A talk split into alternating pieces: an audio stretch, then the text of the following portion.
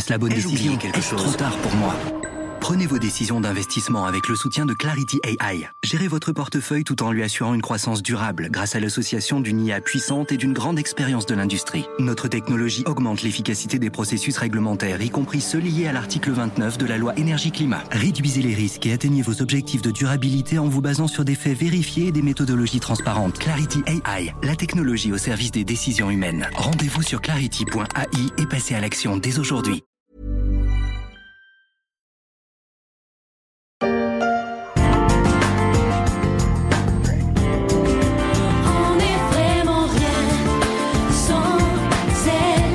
18 novembre 2022, France Télévisions a diffusé le dernier épisode de Plus belle la vie, feuilleton qui a rythmé le quotidien de millions de Français pendant des années. C'était la saison 18, le 4665e épisode, La vie dans le quartier Mistral à Marseille. Tout a une fin, même les aventures des Torres et des Marcy, Myrta, Blanche, Luna, Thomas, Roland, Johanna parmi tant d'autres. Un succès fou qui en dit long sur l'appétence des Français pour les séries télévisées. Je suis Pierrick Fay, vous écoutez La Story, le podcast d'actualité de la rédaction des Échos.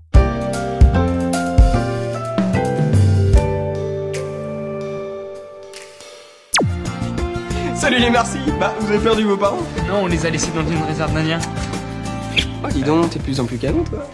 Bon alors, le Canada Non, non, toi tu veux parler des Canadiennes. La vérité, c'est que tu m'aimes pas autant que je t'aime. Je sais bien que si on n'est pas heureux comme ça. Et vous, que faisiez-vous le 30 août 2004 à 20h20 Oui, il y a 18 ans. Combien de spectateurs étaient déjà là pour la première diffusion de Plus belle la vie sur France 3 et combien s'en souviennent? Peut-être n'étiez-vous même pas en âge de regarder la télévision. Moi, en août 2004, je pouponnais. Salut Ah, crie pas, s'il te plaît, tu vas réveiller le bébé. oh, Ça m'étonnerait, il dort comme un ange. Vous, ça a pas l'air d'être la grande forme. hein Bon, on n'a pas fermé l'œil de la nuit. hein. Ah oui, le bébé s'est réveillé toutes les deux heures. 18 ans après, ma fille a bien grandi et la série qui a fait les belles heures de la télé publique s'est arrêtée. Un choc pour les nombreux fans de PBLV. L'arrêt de Plus belle la vie a été un choc pour les fans et même pour les gens qui y travaillent. Marina Alcaraz est journaliste au service high-tech média des échos. Un peu s'y attendre. En mars 2020, j'avais fait un papier à l'époque pour dire que France Télévisions réfléchissait à l'après Plus belle la vie. Un papier qui d'ailleurs m'avait valu lire de nombreux lecteurs et également lire chez France Télévisions. Ensuite, il y a eu un papier également du Figaro, chez nos confrères, qui expliquait que le feuilleton allait s'arrêter, que, que la fin définitive euh, était programmée. Et puis finalement, la fin définitive a été annoncée en effet au printemps dernier. Ça a été quand même un choc, puisque pour les personnes, à la fois pour les fans qui espéraient toujours qu'il y ait un retournement de dernière minute et que le feuilleton soit sauvé, et également pour les personnes travaillant à Marseille. Hein. Quand je suis allée sur le tournage de la série, on me racontait par exemple que les caméras avaient été changées à l'automne dernier, donc un an avant. Donc euh, ils s'y attendaient pas tant que ça. Et c'est un choc pour tous les téléspectateurs, comme je le disais au départ, depuis 18 ans. Vous imaginez une série depuis 18 ans. Il y avait tous ceux qui rataient pas un épisode, tous ceux pour qui c'était une Madeleine de Proust, tous ceux dont c'était une sorte de rendez-vous presque obligé tous les jours, ils se mettaient dans, en plus belle la vie. On me racontait par exemple que dans des hôpitaux ou dans des centres de rééducation, euh, des médecins ou des infirmières appelaient la production pour dire non, n'arrêtez pas, ça va être trop perturbant pour nos malades. 18 ans, c'est énorme. C'est pas le temps d'une vie, certes, mais c'est le temps d'une jeunesse. Voilà. C'est la fin. C'est les 18 ans d'une euh, aventure télévisuelle. Donc voilà, euh, ça fait bizarre même quand on sait que ça va arriver. Je suis un petit peu émotive en plus. Le quotidien La Provence a vécu la dernière chez Lucie, une fan de la première heure. PBLV, Plus belle la vie, hein, met en scène, on va le rappeler, le quotidien des habitants du quartier du Mistral à Marseille. C'est un quartier euh, fictif. La vie de Blanche, de François et de Johanna Marcy, de Myrta et Roland Torres, de Vincent Chaumette ou encore Léo Castello pendant, alors j'ai fait le calcul, 93 300 minutes ou, si vous préférez, 1555 heures, près de 65 jours. Ça en fait des histoires. Au fait, Marina, pourquoi Marseille? Et, et me répondez pas parce que c'est la plus belle ville du monde. Hein. ça fait partie de mes arguments. Mais avant celui-ci, déjà la lumière. On tourne plus facilement dans le sud avec une belle lumière et une lumière qui dure longtemps. Ensuite, la majesté des décors. Je suis désolée Pierrick, mais je ne dis pas ça parce que je suis de la région, mais euh, il y a à la fois de, la nature, la mer, euh, des montagnes, un paysage vallonné, la ville, il y a tout. Et surtout, Marseille est une ville populaire, c'est une ville métissée. Les gens se reconnaissent dans cette ville-là. Dans la cité phocéenne, tout le monde peut s'y reconnaître. C'est la même chose d'ailleurs pour Sète, où il tournait euh, Demain nous appartient. Et d'ailleurs, le producteur de la série m'avait expliqué, le producteur de Demain nous appartient m'avait expliqué, il fallait une ville en bord de mer pour faire rêver le public, mais pas une station balnéaire courue type Saint-Tropez qui aura empêché l'identification. Enfin, il y a un enjeu pratique. Marseille, c'est un peu plus de trois heures de Paris en TGV. Faut quand même rappeler que ça contribue clairement à changer l'histoire de Marseille en mettant en valeur son côté chantant plutôt que malheureusement dans beaucoup de médias à une époque les fusillades beaucoup de touristes qui viennent visiter Marseille et demandent où est le quartier du Mistral. Alors c'est un quartier fictif, hein, c'est dans les studios de la Belle de Mai, il faut leur dire. Ça a des répercussions en termes de, tourisme. En 2018, j'avais posé la question à la mairie de Marseille qui me disait que chaque année, environ 400 000 personnes venaient à l'esprit du tourisme de Marseille pour voir les lieux de tournage. Près de 600 personnes ont travaillé chaque année pour la série qui a vu passer plus de 3200 acteurs, sans compter les nombreux figurants qui ont participé au tournage. Une mini-ville, 18 ans, c'est une longévité exceptionnelle pour un feuilleton, Marina c'est en effet une page de l'histoire télévisuelle qui se tourne. Et en France, c'est clairement une longévité exceptionnelle. C'est le plus long feuilleton, c'est le plus vieux feuilleton de la télévision française. Mais à l'étranger, Plus belle la vie fait figure de petits genoux. Hein.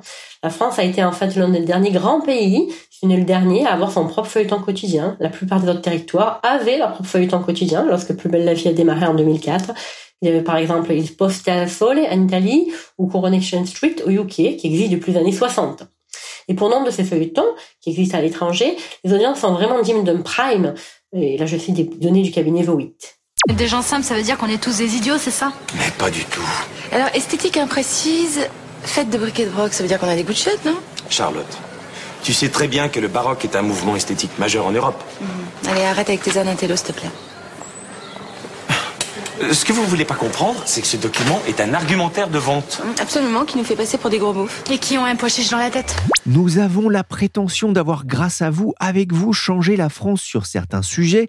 Tout le monde pense au rôle qu'a joué la série pour lutter contre l'homophobie, par exemple. Nous n'avons jamais eu peur d'aborder les questions délicates comme le malaise dans la police, les fins de mois difficiles, le harcèlement ou Alzheimer et tellement d'autres. Hein, c'est ce qu'affirment les auteurs de la série. C'est ce qui explique aussi son succès. Sans doute. Hein. Le fait qu'il est collé à la société a sans doute beaucoup joué. Figurez-vous que Plus belle la vie avait évoqué le Covid avant qu'il n'arrive, par exemple. Pas vraiment le Covid, mais une personne venue d'Asie avec un virus mystérieux ce qui avait nécessité des mises en quarantaine des personnages. Et ce, dans des épisodes tournés plusieurs mois avant que le Covid ne débarque en France. Il y avait vraiment ce côté prémonitoire. Et plus généralement, en effet, le feuilleton est en phase totale avec l'actualité. On y a traité pendant la mort de Johnny, les élections, les attentats. Ça figurait dans des séances ajoutées en fonction des événements, en fait.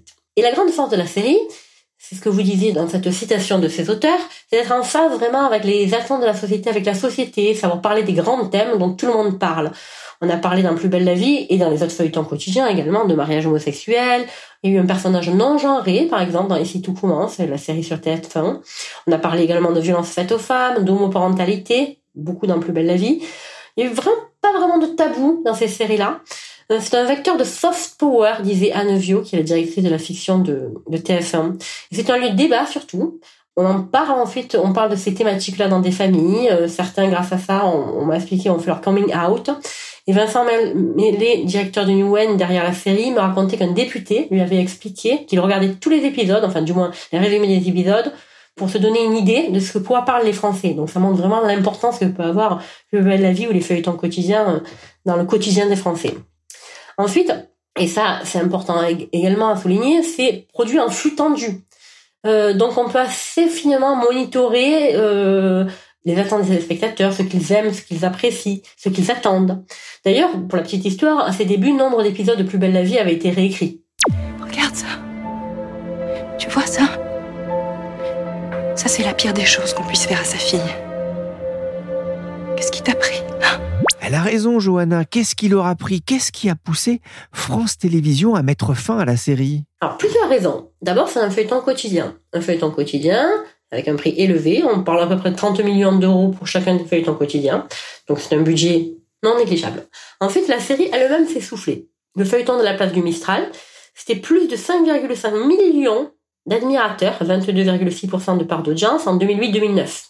Et là, on est passé à environ 2,4 millions et 10,8% de part d'audience cette rentrée. Donc ça, clairement, ça s'est essoufflé, ça a été divisé par plus de deux en termes de nombre de téléspectateurs. Alors cela est dû d'abord à un changement d'horaire en 2018, au moment où France 2 a lui-même lancé son propre feuilleton qui s'appelle Un si grand soleil, si bien que Plus belle la vie a été davantage de concurrence avec les journaux télévisés, qui étaient bien évidemment plébiscités, d'autant plus avec l'actualité de ces dernières années. Et pas seulement, le format est sans doute un peu dépassé. D'autant qu'après avoir régné en maître pendant plusieurs années, Plus belle la vie n'est désormais plus le seul feuilleton quotidien du PAF. Depuis 2017, il y a Demain nous appartient sur TF1, puis Un cycle en soleil dont je parlais à l'instant sur France 2, et dernièrement, Ici sur Commence, également sur TF1. Petit à petit, ces feuilletons se sont imposés. Il y a en outre la concurrence grandissante des plateformes de streaming type Netflix ou Disney+, ou Amazon Prime Video, qui grignotent de fait du temps de cerveau disponible.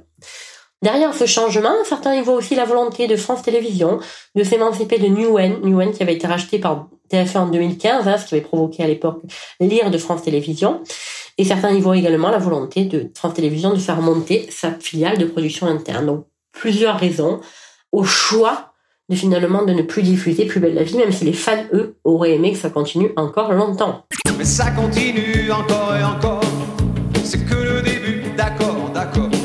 Et ça continue encore et encore. Et oui, et si Plus belle la vie continuait malgré tout, malgré la décision de France Télévisions C'est en tout cas le combat d'un collectif comprenant environ 300 personnes et représenté par Bianca Soubéran, ou plutôt par la comédienne qu'il a incarnée dans le quartier du Mistral, Florence Demet.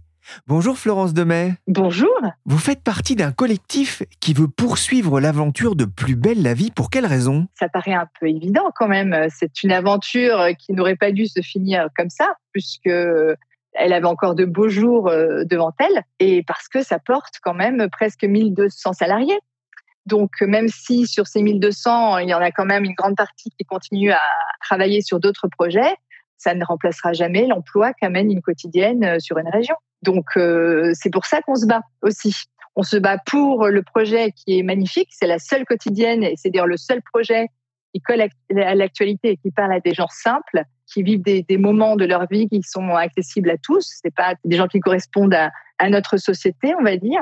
Et en plus, c'est quand même une, une, entreprise qui fait vivre de nombreuses familles marseillaises, entre autres. Vous avez été touché par les, les pétitions du public? Oui. Alors, on a été touché par les pétitions. Je dis on parce que je parle au nom du collectif, mais moi personnellement, évidemment. Mais ce qui me touche encore plus, c'est tous les messages qu'on reçoit tous les jours euh, des fans, des familles, euh, des gens qui ont grandi avec la série, des gens qui nous disent aussi que ça leur a changé euh, ça a changé leur vie, notamment parce qu'on a abordé des, thèmes de société euh, qui étaient difficiles à aborder à l'époque. L'homosexualité, euh, qui est en fait traitée dans Plus belle la vie comme quelque chose de complètement naturel. On met pas le doigt dessus. Le fait d'être transgenre, c'est pareil. Euh, c'est des thématiques qui ont été traitées dans Plus belle la vie comme une thématique normale de vie, de gens qui font partie de la société. Et on a beaucoup, beaucoup de, de jeunes d'ailleurs qui nous écrivent tous les jours pour nous dire merci et qui nous encouragent. Alors, je n'ai pas donné d'illusion. Je dis je là par contre parce que c'est moi qui porte la parole. Et c'est souvent moi qui amène l'enthousiasme quand on a, on a un peu des, des moments durs. On donne pas d'illusion, on essaie euh, un pari fou. Si on n'y arrive pas, ben on aura essayé. Donc euh, on répond aux fans, on leur dit bien qu'on n'est pas du tout sûr d'y arriver. On a un tout petit pourcentage de chances d'y arriver parce que c'est une grosse machine. Mais euh, Newen ne nous ferme pas les portes euh, et les, différents organismes d'État non plus. Donc, euh, on continue quoi. Oui, comment comptez-vous justement vous y prendre, à compte tenu du coût de création de, de ce feuilleton quotidien? Alors, c'est très compliqué.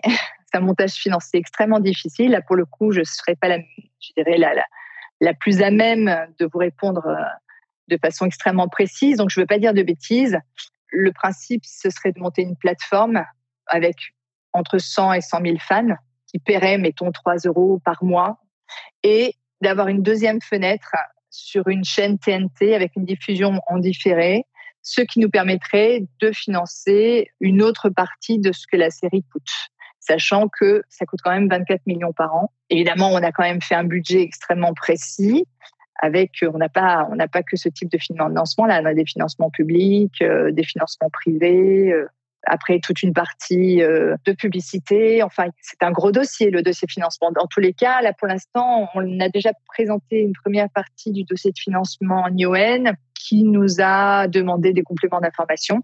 On le savait, hein, parce que c'est vrai qu'on avait besoin de, savoir un peu où on mettait les pieds. Euh. Donc, on retravaille euh, sur justement la présentation d'un nouveau plan de financement et puis qu'on présentera dès qu'on l'a fini. Donc j'espère euh, d'ici la fin du mois. Quoi. Vous avez trouvé et vous recherchez, je crois, des investisseurs hein, privés justement. Alors on a trouvé, oui, on recherche toujours parce que dans tous les cas, il faut. Le principe du collectif, c'est d'être accompagné. Donc toute personne qui croit en tout cas au projet, parce que c'est quand même une belle histoire, qui croit à l'histoire euh, sera volontiers accueilli dans le projet. Euh, c'est-à-dire que si on a une entreprise marseillaise ou autre qui te dit, bah voilà, moi j'ai envie d'investir, ou j'ai envie de prendre des parts, ou j'ai envie de, de, faire de la défiscalisation, ou j'ai envie de vous accompagner d'une façon ou d'une autre, on prend. Là, on a quand même des entreprises qui se sont positionnées. Jusqu'alors, c'était difficile de faire des démarches parce qu'on savait vraiment pas comment ça allait se passer avec Newen. Hein. On, leur impose quelque chose. Hein. Ils sont pas venus nous chercher. Donc, euh, Là, ça se passe plutôt pas mal. Euh, ils sont plutôt bienveillants, donc euh, on y va plus serein, quoi. Plus belle la vie a soufflé ses 18 bougies, espère bien en souffler d'autres. Hein, c'est tout le mal que l'on souhaite aux amateurs de cette série qui restent très nombreux. Ils étaient encore près de 2 900 000 à avoir suivi le dernier épisode. Marina Alcaraz, vous parliez euh, quand même de l'effritement de l'audience ces dernières années. Malgré tout, Plus belle la vie, c'est un, un symbole de l'appétit des Français pour le genre des séries quotidiennes Clairement, pendant longtemps, il n'y avait qu'une série. Et en l'espace de quelques années, depuis 2017, on fleurit Demain nous appartient, Un si grand soleil et Ici tout commence. Donc trois autres séries. Les séries quotidiennes, c'est en moyenne 12,5 millions de téléspectateurs par jour. C'est-à-dire qu'en moyenne, 12,5 millions de personnes ont regardé au moins une des quatre séries en 2022, lorsque les quatre existaient, selon les données de Médiamétrie. C'est énorme. C'est plus qu'un match début en Coupe du Monde. Enfin, peut-être pas la finale ou les tout derniers matchs, mais c'est aussi bien que les premiers matchs. Et pour donner une échelle de grandeur, ça pourrait figurer, ces séries-là, si on, les prenait pour une des quatre en tout cas, ça pourrait figurer dans le top 10 des meilleures audiences de l'année. Prise Léman, chacune, c'est plus qu'un prime de France 2, également pour montrer l'importance. Et sur Ici tout commence, qui se déroule dans une école de cuisine, la part d'audience auprès des femmes responsables des achats, les femmes des responsables des achats, c'est les fameuses ménagères, hein, c'est la cible privilégiée de TF1, est de 30%. Et celle sur les 15 à 24 ans est de 28,9% en septembre-octobre, d'après Médiamétrie, toujours. C'est des meilleurs scores que la moyenne de la chaîne. Donc clairement, ce sont des, supports très intéressants, des vecteurs très intéressants sur la cible pour les chaînes. On peut le dire, c'est également une machine à cash pour TF1. Selon les estimations d'un bon connaisseur, It's tout se représenterait autour d'une trentaine de millions d'euros par an de recettes publicitaires et demain nous appartient une cinquantaine de millions d'euros de recettes publicitaires hors parémage. Donc oui, c'est à la fois une façon de fidéliser le public et à la fois une machine à cash. Marina, on le voit, hein, les Français en redemandent, ils en raffolent un de ces feuilletons, mais c'est aussi euh, un coût pour les chaînes de télévision. Pourquoi investissent-elles autant dans ces feuilletons quotidiens? Alors c'est certes un coût, en effet, on parle à peu près de 30 millions d'euros par série, mais c'est aussi une audience fidèle, une audience euh, que l'on a chaque soir, puisqu'il y a un côté un peu addictif dans ces séries quotidiennes. Pour un si grand soleil, par exemple, sur le volant de téléspectateurs de personnes qui regardent la série au moins une fois par semaine, 55%, donc plus de la moitié, regardent plus de deux épisodes hebdomadaires. C'est également, ces séries-là, de gros scores en replay, en rattrapage, avec un taux de rattrapage de 11-12% pour les feuilletons de TF1, contre 10% en moyenne pour un prime time sur cette même chaîne. Ce sont des recettes publicitaires stables, un catalogue que l'on peut rediffuser sur d'autres chaînes de groupe, voire vendre à l'étranger. Et puis c'est une audience plus jeune, notamment par exemple pour Ici sous commence, même si c'est moins vrai pour un Cyran Soleil dont l'âge moyen est de 65 ans. Après euh, cette prise de décision, à France Télévisions va devoir se viser. Comment ça s'est passé? Alors à la place, il y a une émission de cuisine qui a été mise en place, cuisine ouverte avec des rediffusions jusqu'en début janvier. Cuisine ouverte, j'ai posé la question à Médiamétrie combien ça faisait. C'est euh, à peu près 666 000 téléspectateurs et 2,8% de part d'audience. Donc c'est peu par rapport à Plus belle la vie. Je rappelle les scores de Plus belle la vie en cette rentrée, 2,4 millions de téléspectateurs et 10,8 sur les 4 ans et plus. Donc clairement, Cuisine ouverte, c'est beaucoup moins bien que Plus belle la vie. Et à la rentrée de janvier, ça sera remplacé par les 100 lieux qu'il faut voir. C'est une série documentaire avec d'abord des rediffusions pour l'instant, donc on peut s'attendre soit pas non plus génial en termes d'audience. Et ensuite, on parle d'une émission sur les JO de Paris. Euh, donc à voir également si ça fera mieux que Plus belle la vie. Mais en effet, pour l'instant, c'est un manque à gagner en termes d'audience pour France 3. Parce que vous, vous le précisiez hein, dans un article, Un plus belle la vie représentait 6,8% de l'audience de la chaîne, près de 7% en semaine pour 2,5% du temps d'antenne. Hein, c'est ce que vous avez raconté euh, Publicis Média. On voit effectivement euh, bah, que c'est pas si simple de se passer de ce feuilleton. D'autant que c'est un feuilleton très jeune, si je peux me permettre. Parce que la part d'audience sur la saison dernière, de 15-24 ans, c'est autour de 9%, d'accord? Contre 4,4% pour la moyenne de la chaîne. Euh, donc clairement, on peut le dire, hein, enfin je veux dire, c'est un feuilleton qui est plus jeune, qui permettait de rajeunir l'audience de la chaîne, ça permettait de rajeunir l'audience de France 3 grâce à ce feuilleton. Allez, attention et action après presque trois mois d'arrêt, la série culte de France 3, Plus belle la vie, reprend les tournages dans ses studios de la Belle de Mai à Marseille. Samia, Jean-Paul ou encore Blanche vont pouvoir poursuivre l'aventure pour cette 16e saison. Marina, vous avez eu la chance d'assister à des tournages de la série. Racontez-nous, ça, se passait comment? Alors, tout est millimétré. C'est peut-être ça, peut-être le plus intéressant. Alors, j'ai fait à la fois le tournage de Demain nous appartient et le tournage de Plus belle la vie avant que ça ne termine. Et vraiment, ce qui est intéressant, c'est vraiment tout est millimétré, tout est organisé. Alors, c'est extrêmement complexe. Il y a des plannings hyper complexes où les équipes sont divisées en plusieurs équipes, extérieures, intérieures. On va tourner telle scène à tel moment. Enfin, je veux dire, vraiment, les plannings, c'est digne de, Enfin, c'est, c'est très cascaïen comme planning, faut aussi comprendre. Et tout est millimétrique. Et peut-être notre différence, c'est que, étant donné déjà le coût très élevé de ces séries, et le fait que chaque épisode, enfin l'idée c'est de sortir des épisodes en flux tendu avec des épisodes utiles tous les jours, d'accord? Alors que ça prend beaucoup plus de temps euh, sur des séries euh, classiques ou encore plus dans le cinéma. Tout est préparé et par exemple les comédiens n'ont que peu de temps pour réussir leur prise. On va faire des prises beaucoup plus rapidement que sur une série plus classique qui va prendre plus de temps. Normalement, une série classique, de mémoire, c'est à peu près une dizaine de jours à peu près pour tourner euh, un épisode. Ici, c'est une journée. Il y a un épisode utile à une journée. Donc, euh, faut aller vite. Hein. Et d'ailleurs, pour tous ces gens-là qui travaillent euh, sur des séries quotidiennes, en général, sont, sont très bien vus dans le monde du travail dans la mesure, notamment les techniciens, etc., parce qu'on sait qu'ils savent travailler dans le rush, ils savent travailler vite, ils savent, ils savent ce qu'ils ont à faire assez rapidement.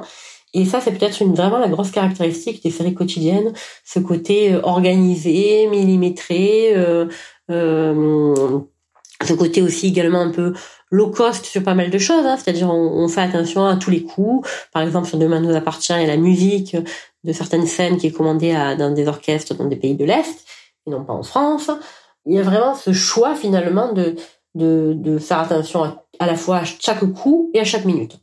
Et on m'a raconté, par exemple, que durant le Covid, ça avait été un espèce de casse-tête parce qu'il fallait refaire toutes les scènes, euh, étant donné le, des gens absents, étant donné des gens malades, etc.